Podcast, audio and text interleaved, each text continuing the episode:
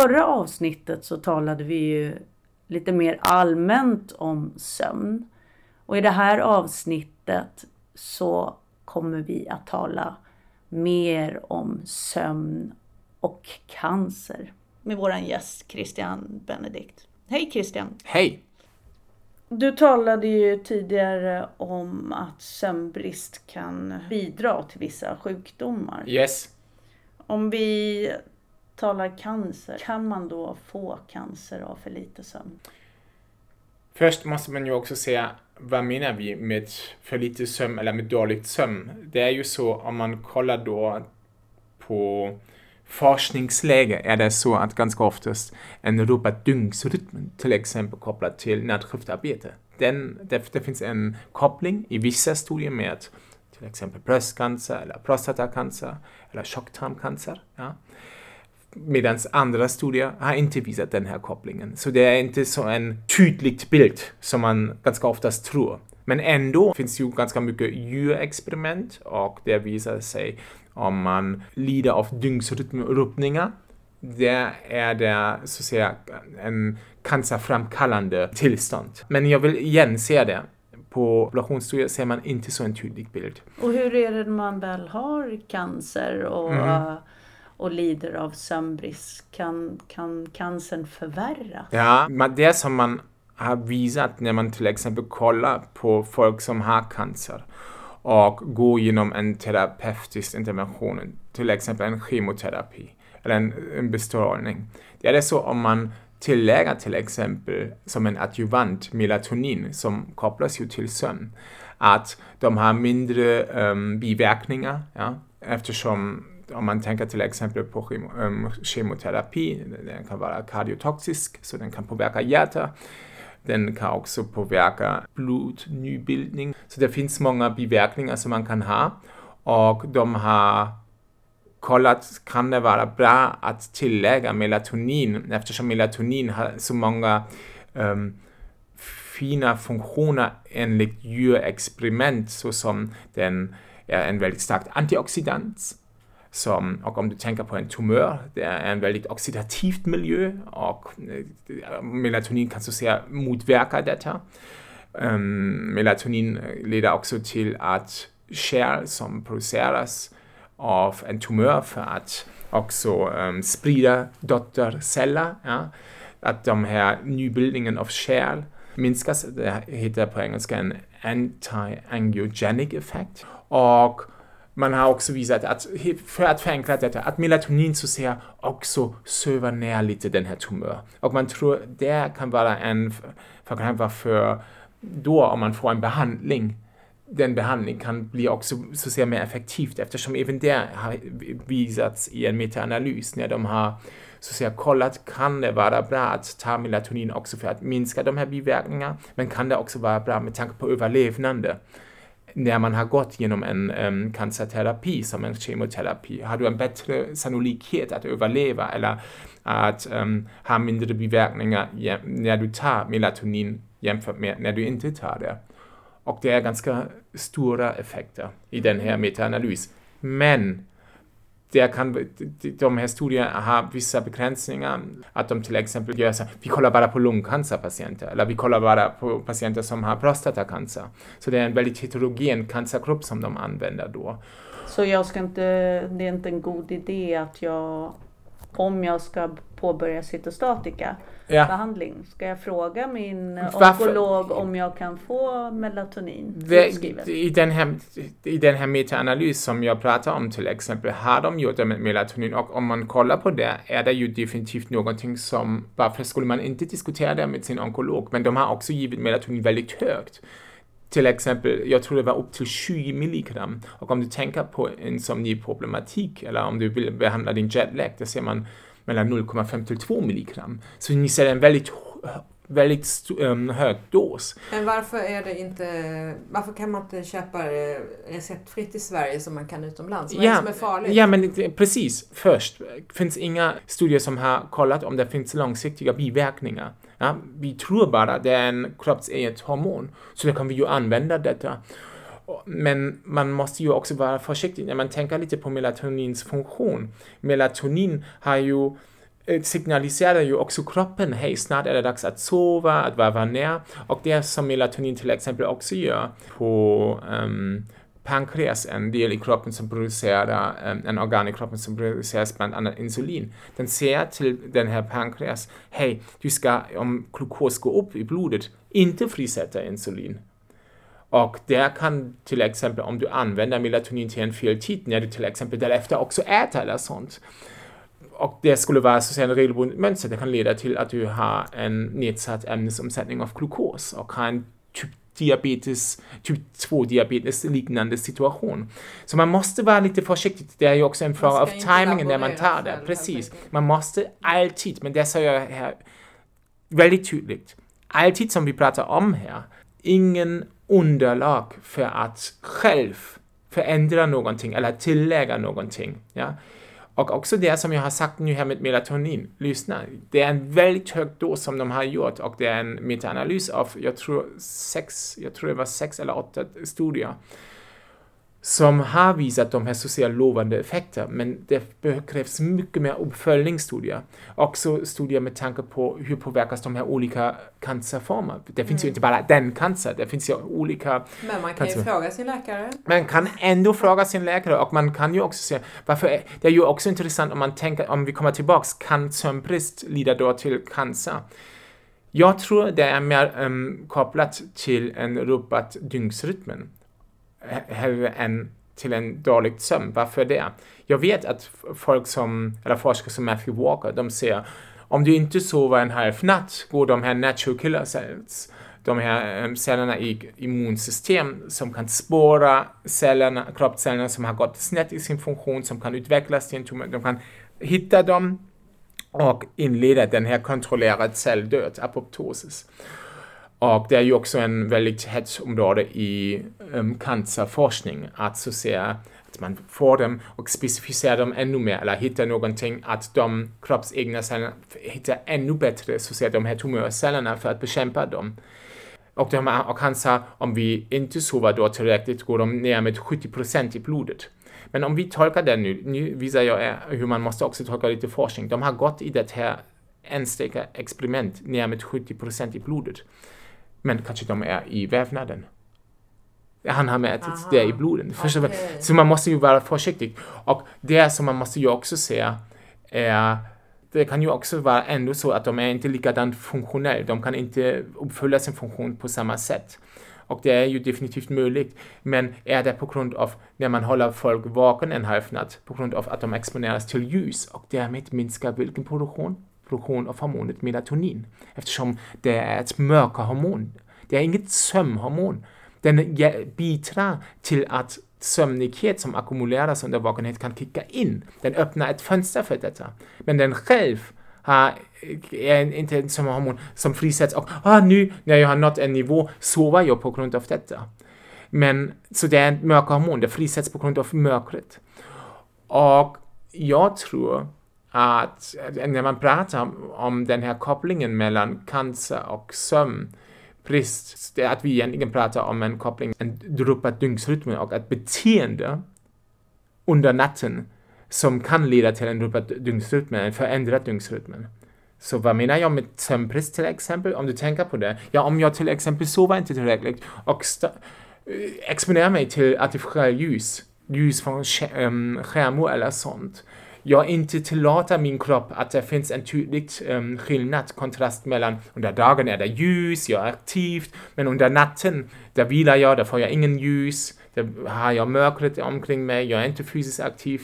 Om den skillnad, den här kontrast i beteende och ljusexponering är inte likadant um, tydligt.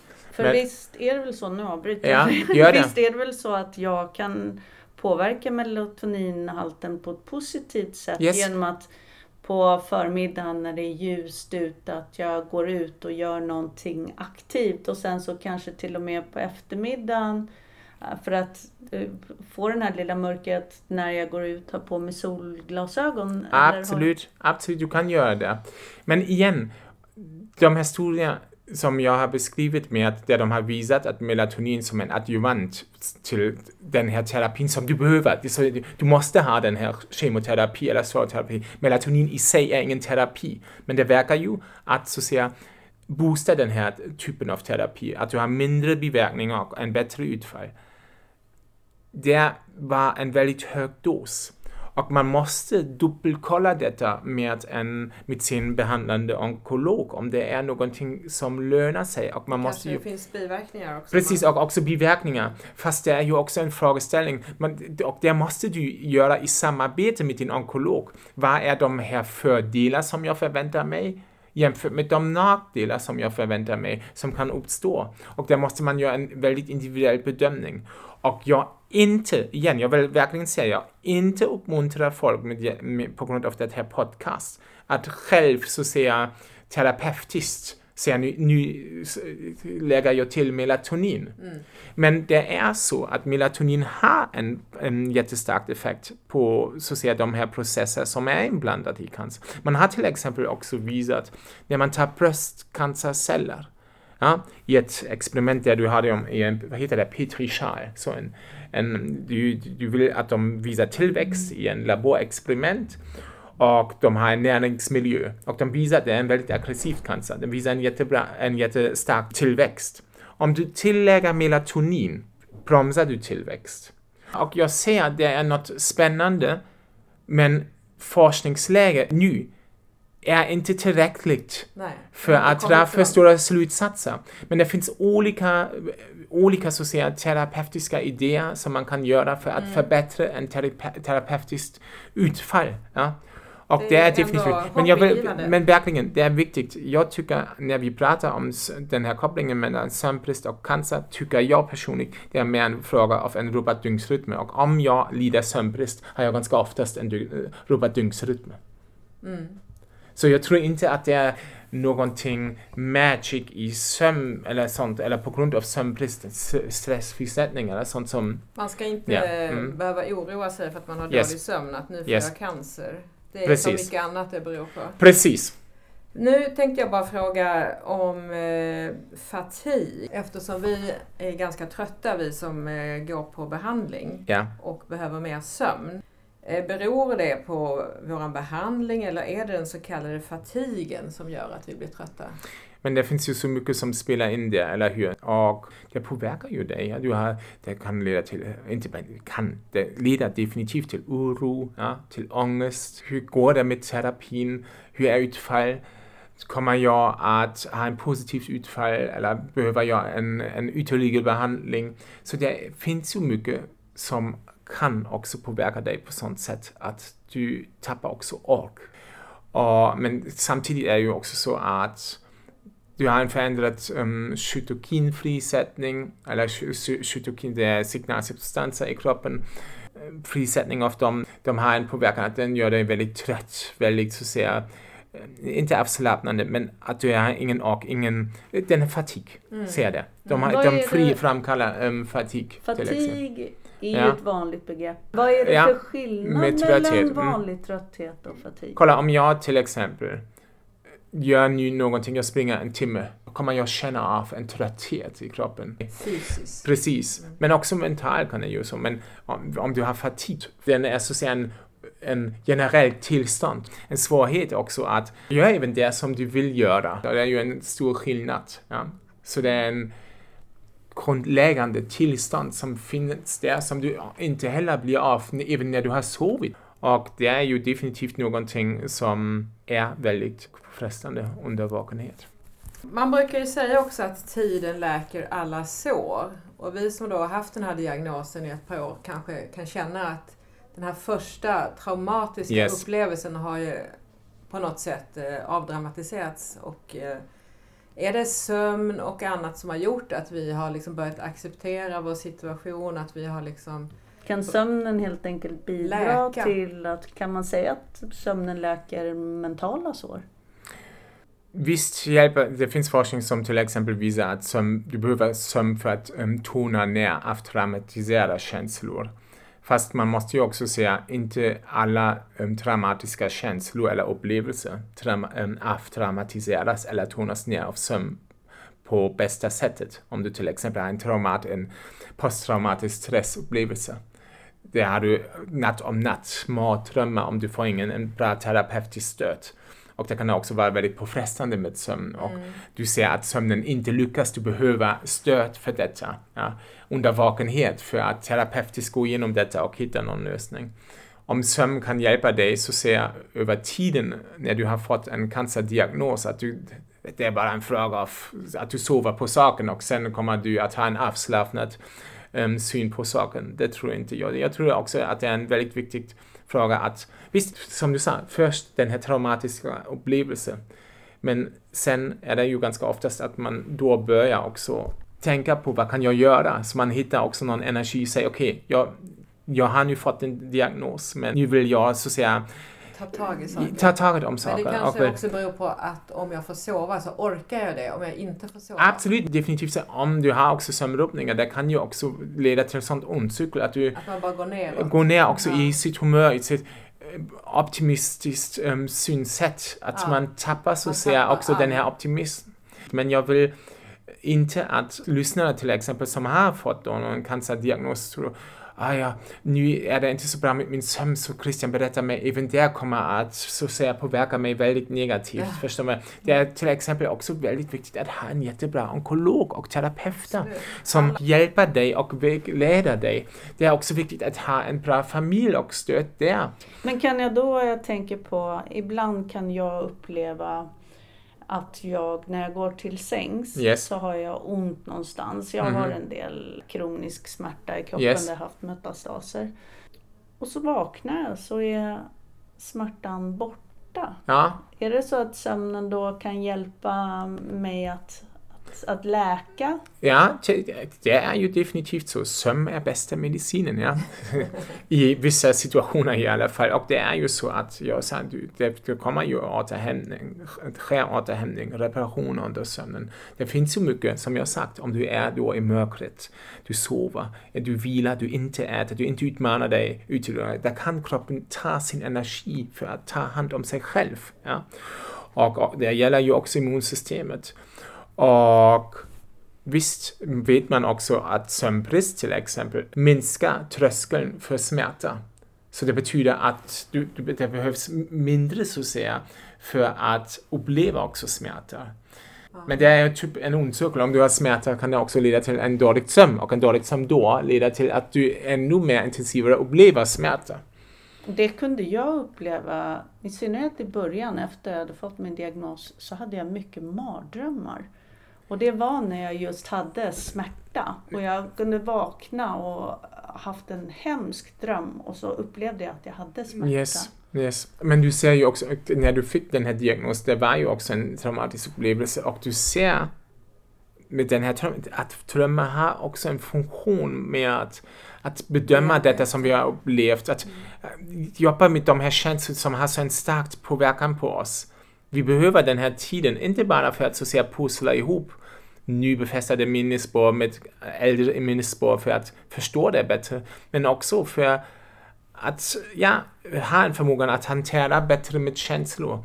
Men det är inte för sig tillräckligt tycker jag. Du behöver ju ändå också under vakenhet, när du är vaken, mycket stöd och bra personer omkring dig som tillsammans med dig hitta så att säga, den här energin att få den bäst möjliga eh, behandling och också att du känner dig jättebra med den här situationen. Inte jättebra, men du förstår att du hanterar det på bästa sättet. Om vi går över på ett annat område, yes. mat och sömn. Yes. Hur hänger det ihop? Ska jag tänka på när jag ska äta för att få en god natts sömn? Jag, jag tycker man skulle göra det som jag skriver också i min bok. Man ska äta som en kung under morgonen, som en prins när man har lunch och som en fattig man under kvällen. Och varför det? Eftersom periodisk fastande och att man äter framförallt under dagen, ja, det matchar ju ganska bra med att, att min metabolism är på gång under dagen när jag är vaken eftersom jag får ljus och min inre klockan fattar nu är det dags att vara aktivt, sätta igång metabolismen, öka kroppstemperatur, aktivera stresssystem. Vad är metabolism? Metabolism, så energiomsättning. Um, Och under kvällen och natten är det ju viktigt att kroppen har då den här möjligheten att återhämta sig. Och om jag då fyller på min mag-tarmkanal är det inte så bra. Om man tänker på till exempel äta en kebab, väldigt tungt, fattrik. Sen lägger jag mig och den ligger då i magsäcken. Det produceras mycket magsyra men också en ökad risk när jag lägger mig att magsyra går tillbaks till um, matstrupen. Som kan då leda till halsbränna som är inte bra för sömnen. Efter tre, fyra timmar släpps maten då till tunntarmen som är inte riktigt redo för att ta mm. den här utmaningen. Och då får du den här uppblåshet som kan också då leda till lokal smärta och en obehaglig känsla som leder till uppvaknande. Så jag tycker det är inte så bra att man äter under kvällen. Jag skulle faktiskt rekommendera att man inte gör, skulle göra det. Efter ett visst klockslag då? Eller är det förhållande till när man går och lägger sig? Jag tycker att man du ska göra det i förhållande med tanke på din dygnsrytm. Ja, och jag tycker om du vet ja, de sista 5-6 timmar, om du, klock, de, ser, de har gjort ett experiment från klockan 7 till 17.00, så en 10 timmars fönster där du äter, men vissa säger också att du kan göra det för en 12 timmars fönster från 7 till 19.00, men det beror ju lite grann på vilken dygnsrytm du har. Ja. Så jag skulle säga att du äter 10 till 12 timmar efter att du har vaknat men därefter slutar du. Så man ska inte göra som i Grekland och sydliga länder, äta middag klockan 11 och sådär Ja, jag tycker inte att det, är, att det är faktiskt så bra, men man måste ju också känna att de äter inte så tungt under kvällen. Ja, och ganska många äter ju, när de äter här, vi äter ju ganska fattigt och de äter inte så fattigt som vi gör okay. under kvällen. Och igen, fattigt särskilt, allt, eller vad heter det, starkt mat är inte heller bra. Ja, allt sånt eftersom det sätter igång magsäcken. Och likadant alkohol gör väl också att man sover sämre? Man sover sämre, man löper en ökad risk att snacka som leder till att du får en sämre sömnkvalitet och om du snackar löper du en ökad risk att du har sömnapné och den här andningsuppehåll. Om du har en andningsuppehåll löper du en ökad risk att det blir ännu värre med din andningsuppehåll. Så alkohol är ingenting som är bra och alkohol som jag leder också till att den här muskeln som stänger magsäcken från matstrupen, den är inte så, um, hur kan man säga, under spänning. Och när du då ligger dig har du en högre chans att du får um, halsbränna på grund av reflux av magsyra. Finns det någon snäll mat då som uh, bidrar till att vi får bättre sömn? Det ja. är någonting som i alla fall jag har växt upp med det här att om, om jag hade svårt att sova så så fick jag rekommendationen att dricka ett glas Mjölk, banan. Eller äta en banan. Ja, eller just det där med också att jag Kom. inte ska lägga mig hungrig. Ja, precis. Att, att det är svårt att sova. Så jag tycker allt som inte belastar din mag magsäck för mycket eller tunntarm är bra. Och man har till exempel också gjort experiment med um, folk som har insomni som fick körsbärsjuice. Körsbär, särskilt syra körsbär, innehåller mycket melatonin. Aha. Eftersom den här melatonin hjälper öppna det här fönstret där sömnigheten kan kicka in. Eller en kiwi innehåller ganska mycket serotonin som är en ämne som, du som omvandlas av hjärnan till um, melatonin. Men man måste ju lite ifrågasätta hur mycket av serotonin som du äter i kiwi kommer faktiskt också upp till hjärnan. Ja, det är lite tveksamt. Precis. Och en grej som man ser också det med mjölk.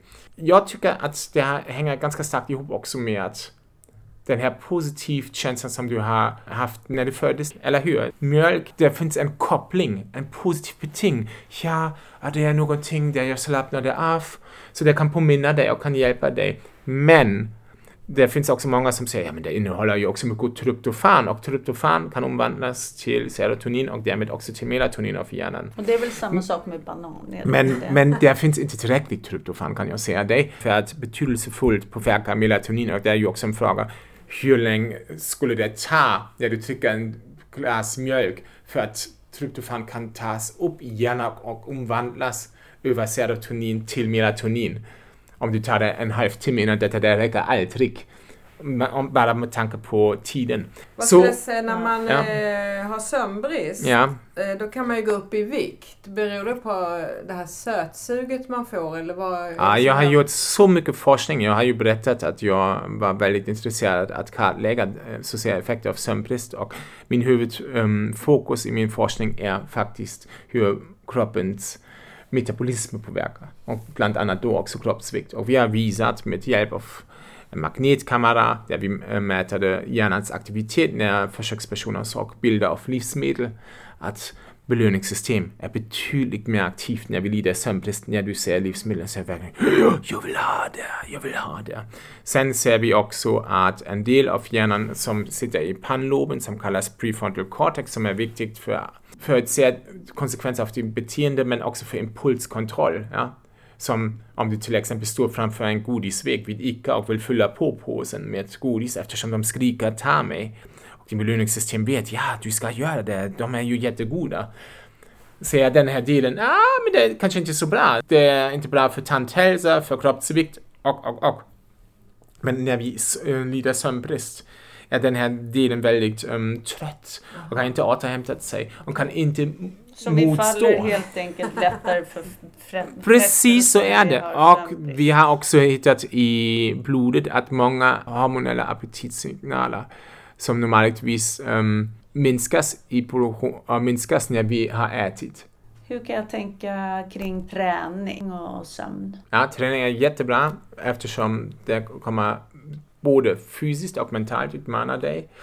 Allt som utmanar dig fysiskt och mentalt under vakenhet leder till en större sömnskuld som underlättar detta när den inre klockan öppnar med hjälp av melatonin under kvällen, det här fönstret att sömnraketen kickar in och du kan somna och sova i natten och ha även djupt, djupt mm. sömn. Men jag ska inte träna för sent Men man ska inte träna för sent. Så även här gäller det likadant för, eh, som det gäller för mat och ljus. Under dagen ska du träna.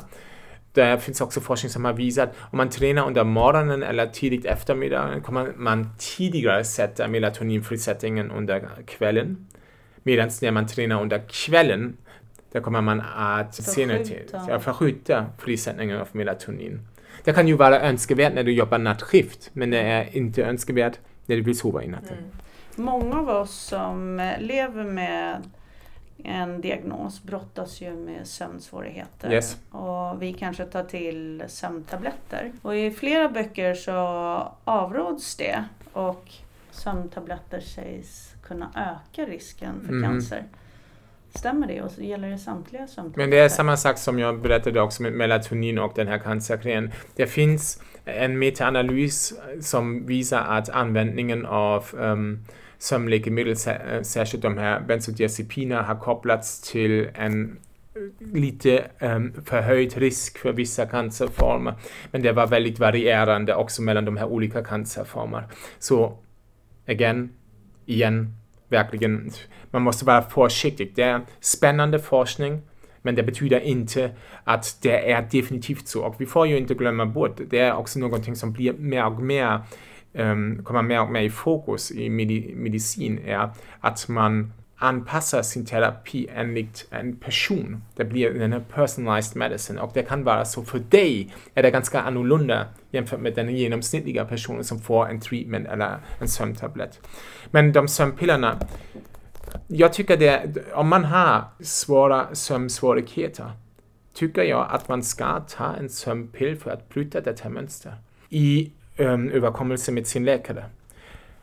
Men och man måste ju också se, jag, jag blir lite trött när jag läser att sömnpiller är jättefarligt.